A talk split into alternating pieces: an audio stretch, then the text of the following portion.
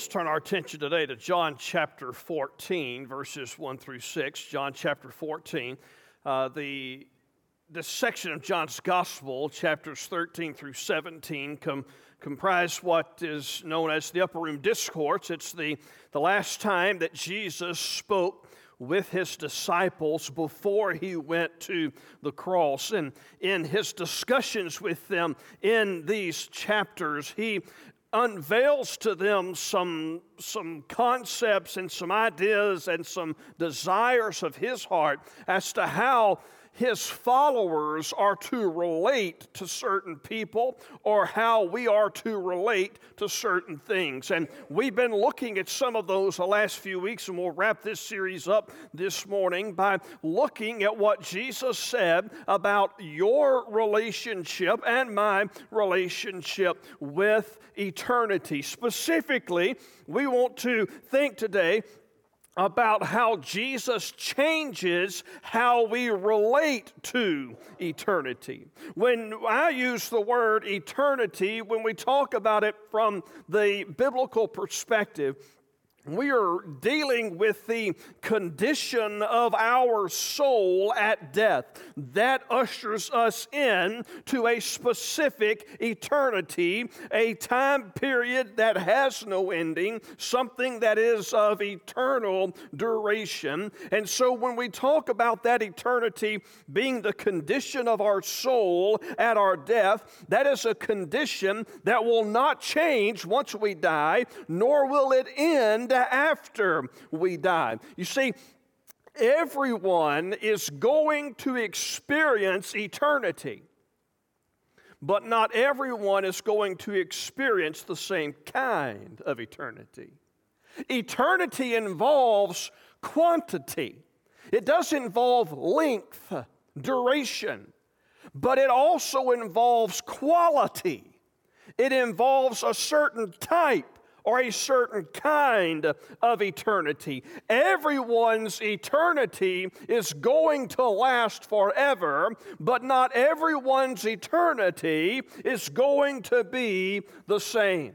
Jesus has some words for us about the idea of eternity. You've probably read these words, uh, some often, maybe some of you many, many times. It's often uh, words that we often use when we go through difficulties or we go through funeral settings or things of that nature. It's, it's words I've preached on before, but as I came to these words this week in preparing, I asked just, Lord, give me a, a fresh perspective. I don't want to, to, reheat you anything sermonically. Give me a, a fresh word, a, a fresh insight into what this means for my life and for your life today. Let's look at what Jesus said in John chapter 14, verses 1 through 6.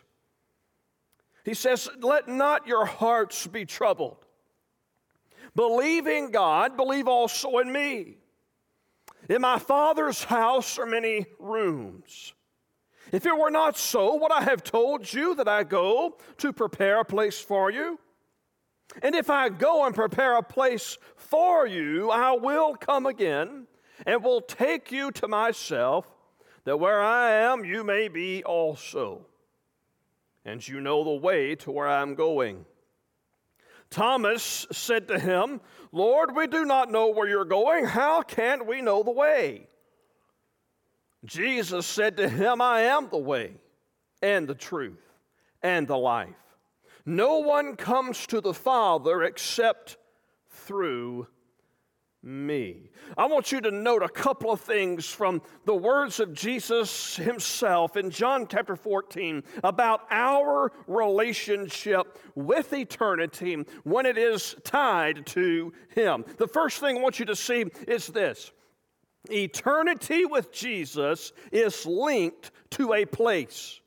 Okay, eternity with Jesus, it is linked to a place. Note the words of Jesus in verse 2 and verse 3. He said, I go to prepare a place for you. Now, Jesus identifies that place for us back in verse 1. He referred to that place as my Father's house. Listen, every single person here in this building, every single person who's watching us online, every single person who is alive today on planet Earth, every single person is going to spend eternity in one of two places heaven or hell. These are literal places, these are real places, these are actual places. You will spend eternity in one of these two places.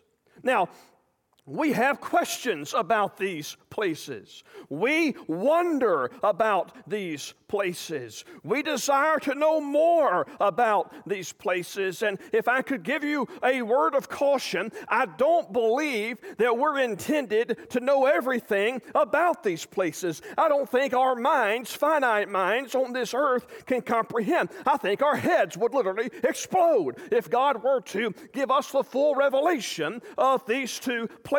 However, we do need to know what God wants us to know, what He has revealed to us about these places that are involved in eternity. One of those places is called hell. Hell is a place of eternal conscious punishment for those who have died in unbelief.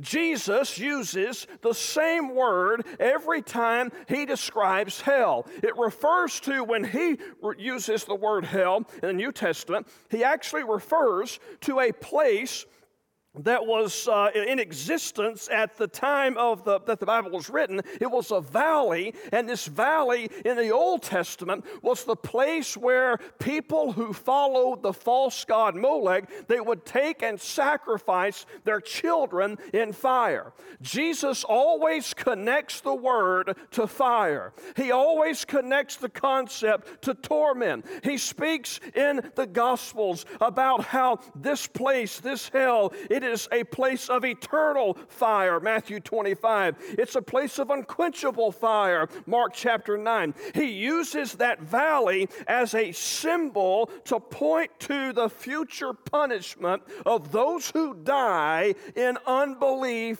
toward God. Hell is a place of perpetual torment, never ending physical suffering, and eternal separation from God. Now, happy Valentine's Day. the other place, the place that's mentioned here in the text, is a place called heaven.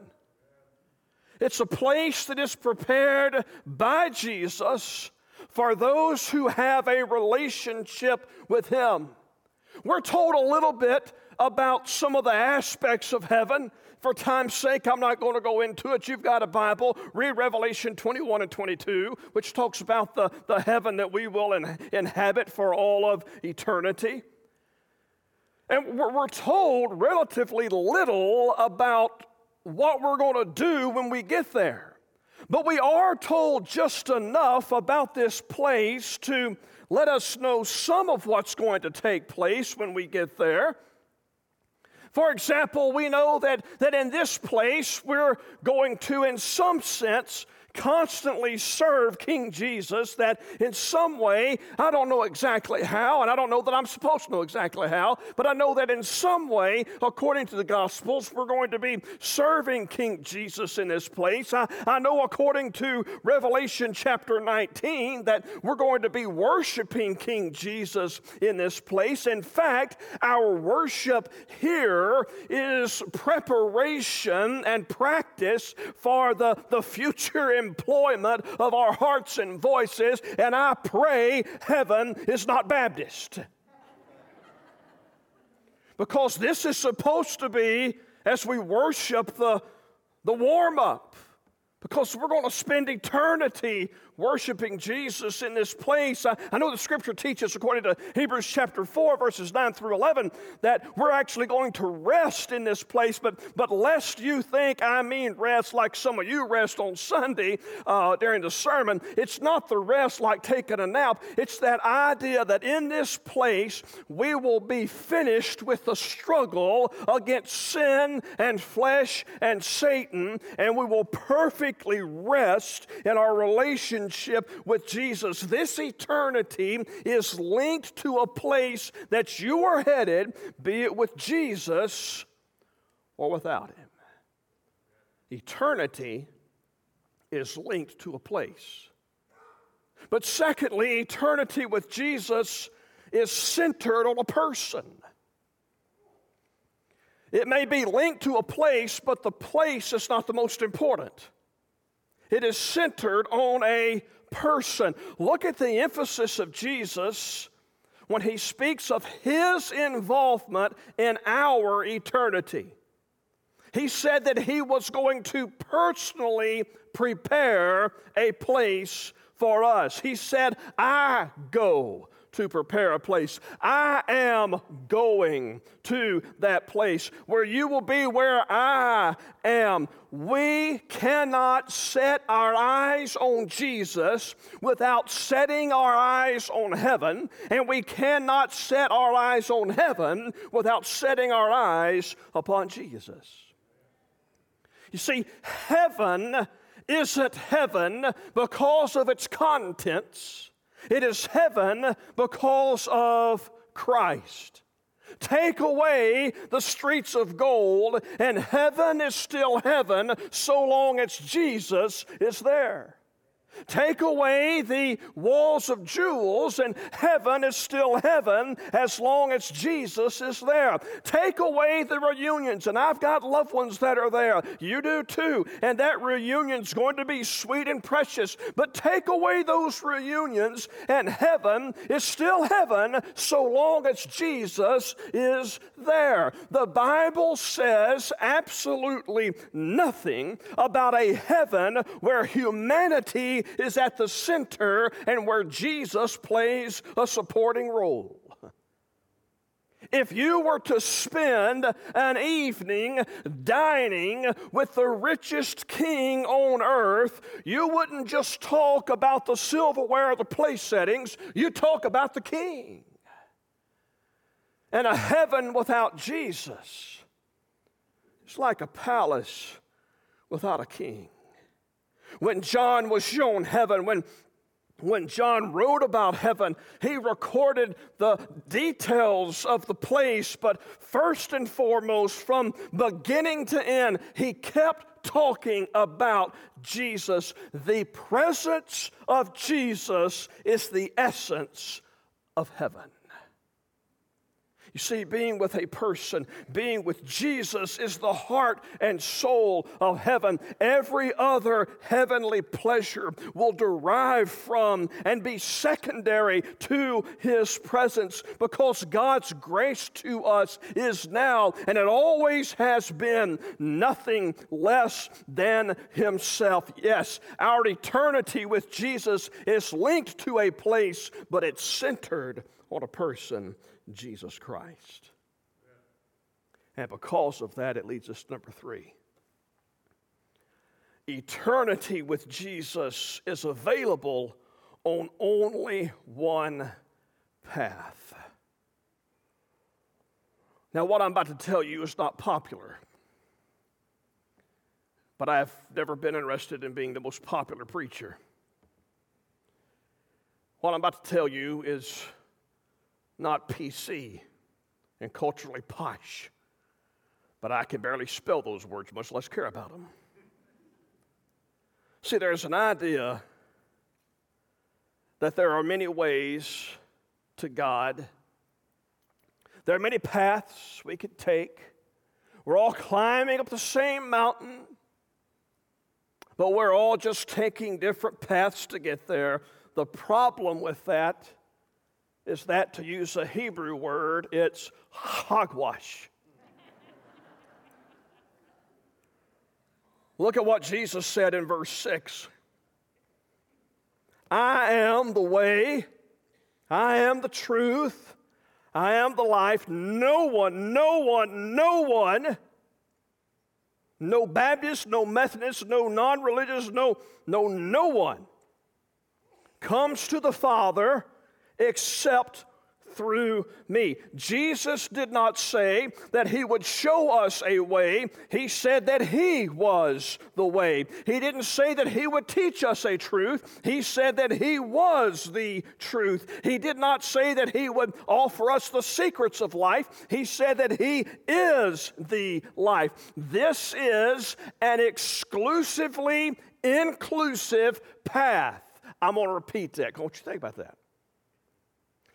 The path to eternity with Jesus is an, ex- an exclusively inclusive path.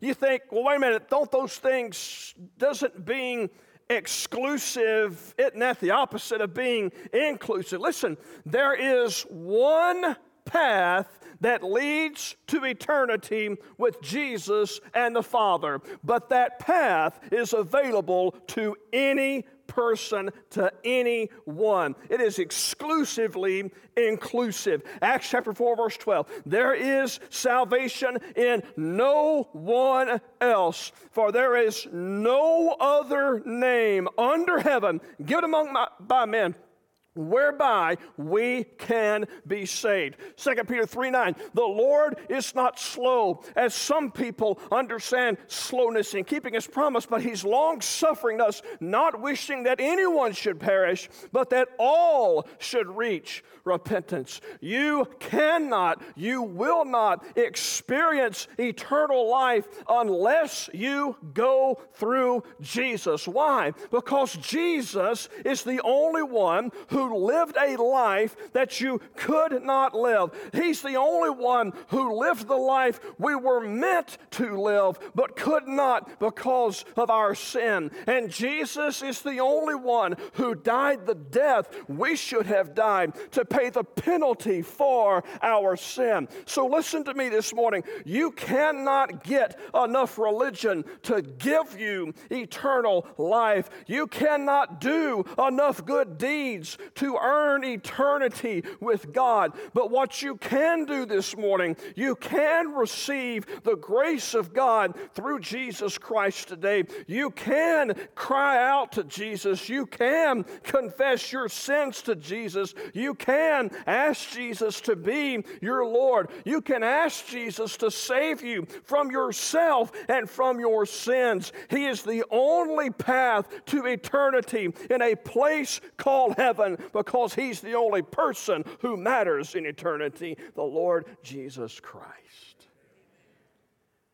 So if you have Him, you have everything. And if you don't have Him, you have nothing. Because eternity is linked to a place, but it's centered on a person, and that person is the only path. But then there's number four this eternity with Jesus is tied to a promise.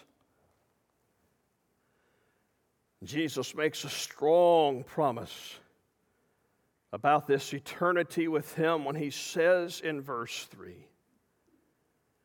And if I go and prepare a place for you, I will come again and I will take you to myself, that there where I am you may be also. I will come again. The place of our eternity, the person upon whom our eternity is centered, the path that's available for this eternity with Jesus, it is all tied to this promise I will come again. But understand this morning, this promise is not just about the future, this promise is designed by God to impact us today. You see, this promise changes absolutely absolutely everything. Jesus has promised to return for me. And that promise to return for me means that I don't have to get so tied up in this world because this world is not my home. This promise of eternity with Jesus means that I don't have to despair or fret or live in fear. This promise means that there's not one single government made by man that can negate my faith. There's no stock market that can ruin my future. There's not one single day that can ruin my relationship with Jesus Christ because He's promised to come back for me. Now, I want you to understand that the promise of Jesus to return doesn't mean that I should stick my head in the sand and pretend there aren't problems in this world. Nor does it mean that I should not seek to be used by God to address the problems in this world. It does, however, mean that when I see the problems in this world, I don't have to lose hope because Jesus has promised that He's coming back. And when He comes back, He's going to make everything right and He's going to reverse the curse of my sin and of yours. So, my dear brother, my dear sister, when we look around, around and we see injustices in our city and we see injustices in our nation, let us ask God to use us to be people of justice, to be people who seek justice, but let us not lose hope. Let us not believe that all hope is lost. Instead, let us remember that when Jesus returns, he is bringing perfect justice with him. When we see those who are hungry and need to be be fed. Let us allow God to use us to address those issues and to meet those needs and to provide them with food. But let's not let that problem so overwhelm us to the point of despair. Instead, let us remember that the promise of Jesus is that He will return, and when He returns, He will provide a feast for His children that will forever satisfy their soul. When we see those who have been neglected and abused. Let us ask God to use us as their voice and to not just speak about helping, but to actually help them. But let us not become so discouraged that we give up in despair. Instead, let us remember that one day Jesus is going to return. And when he returns, he brings with him perfect healing as we live in this fallen world. Let us ask God to use us as His hands and His feet, but let us not get so discouraged that we think that what we see is all that will always be. Instead, let us lift up our heads with our eyes to the sky, knowing that our King has promised to return, and when He does, He will make all things new. There is coming a day when no heartaches will come, no more clouds in the sky, no more tears to dim the eye. All is peace forevermore on that happy golden shore. What a day, glorious day that will be. There'll be no sorrows there no more burdens to bear, no more sickness, no more pain, no more parting over there. And forever I will be with the one who died for me. What a day, a glorious day that'll be. What a day that will be when my Jesus I shall see when I look into his face, the one who saved me by his grace, when he takes me by my hand and leads me through that promised land. What a day! What a glorious day that will be. I'm ready for that day. Are you? You know the reason I'm ready for that day? The reason I'm ready for that day is not because I've done a bunch of good things. The reason that I'm ready for that day is not because I'm a preacher or a Baptist or because I've been baptized or because I read my Bible, or because I pray. Those are all important, but that's not why I'm ready for that day. I anticipate that promise for one reason Jesus. I'm going to that place, heaven, for no other reason than Jesus. I'm going to see Jesus one day face to face for one reason and one reason only Jesus, because He is the path. Have you asked Him to be your Savior? Well, preacher, I've been baptized. Uh, as my dad used to say, you can be baptized. Every tadpole in the state knows you by name. I'm not, I'm not asking about anything you've done other than have you surrendered to Jesus. If you haven't, you can. He is simply a prayer away. And for you, for those of us me and many of you who have already made the decision to make Jesus our Lord, are we allowing what our eternity will be to impact how I live right now?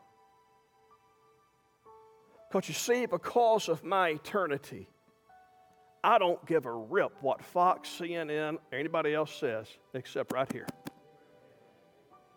because my eternity is wrapped up in one man, Jesus. So let the world come at me. Let sin make its way to me. I'll still fall. I will still fail. I am not what I should be, but I am not what I used to be.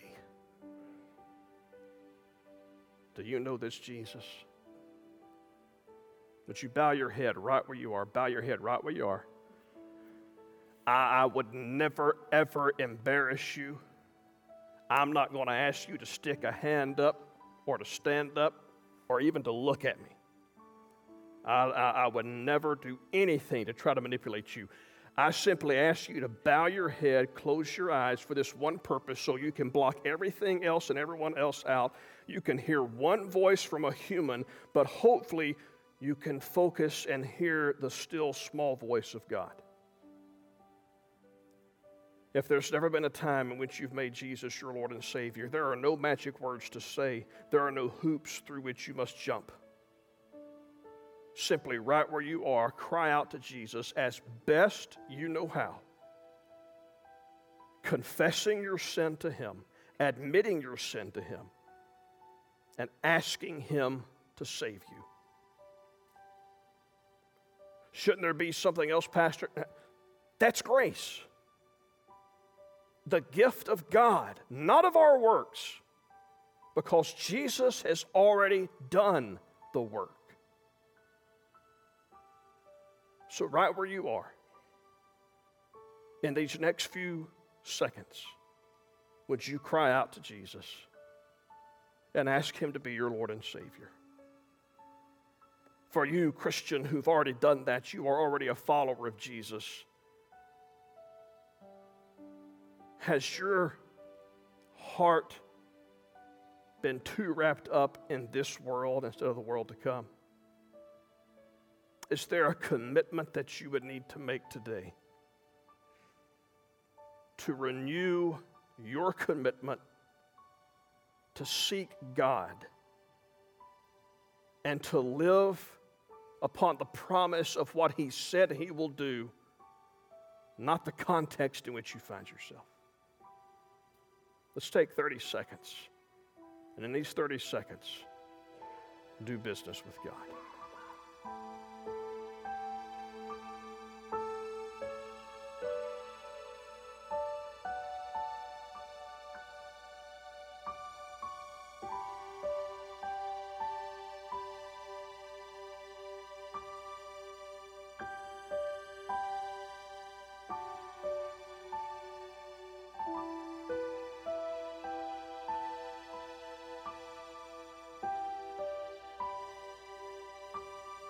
Thank you. You know, around here we talk a lot about next steps. And if the step you just took today was to make Jesus your Savior and Lord, we would love for you to share that with us. And as we navigate this post COVID culture, and we're currently not having a traditional invitation as we might have had in the past, this was our invitation just now, but you also will have an opportunity to share with us your decision to make Jesus your Lord. In the pew in front of you, there's a yellow card that is your next step card. And if you take just a second and complete that, if you made that decision today, and I'll be at the next step desk right out here outside this sanctuary, and you, you just hand that to me or just drop it off in the offering boxes as you leave here today. Salvation, that may have been a step you've already taken, and and while baptism's not going to get us there, while being a member of a church is not going to get us there, while, while reading our Bible doesn't get us there, those are important things. And maybe your next step is baptism. Maybe your next step is to, to be a, a part of the Lord's work through the ministry of First Baptist Church Milton. I don't know what your next step is, but I know that that yellow card has those steps on there, and we would so much desire for you to let us know what that next step is, and we'd love to come alongside you as you take that next step. Or you can go online to fbcmilton.org slash next steps and let us know that way so we can come alongside you. We weren't meant to do this alone. We want to come alongside you so that God can continue to work and to move into your life. To our guests.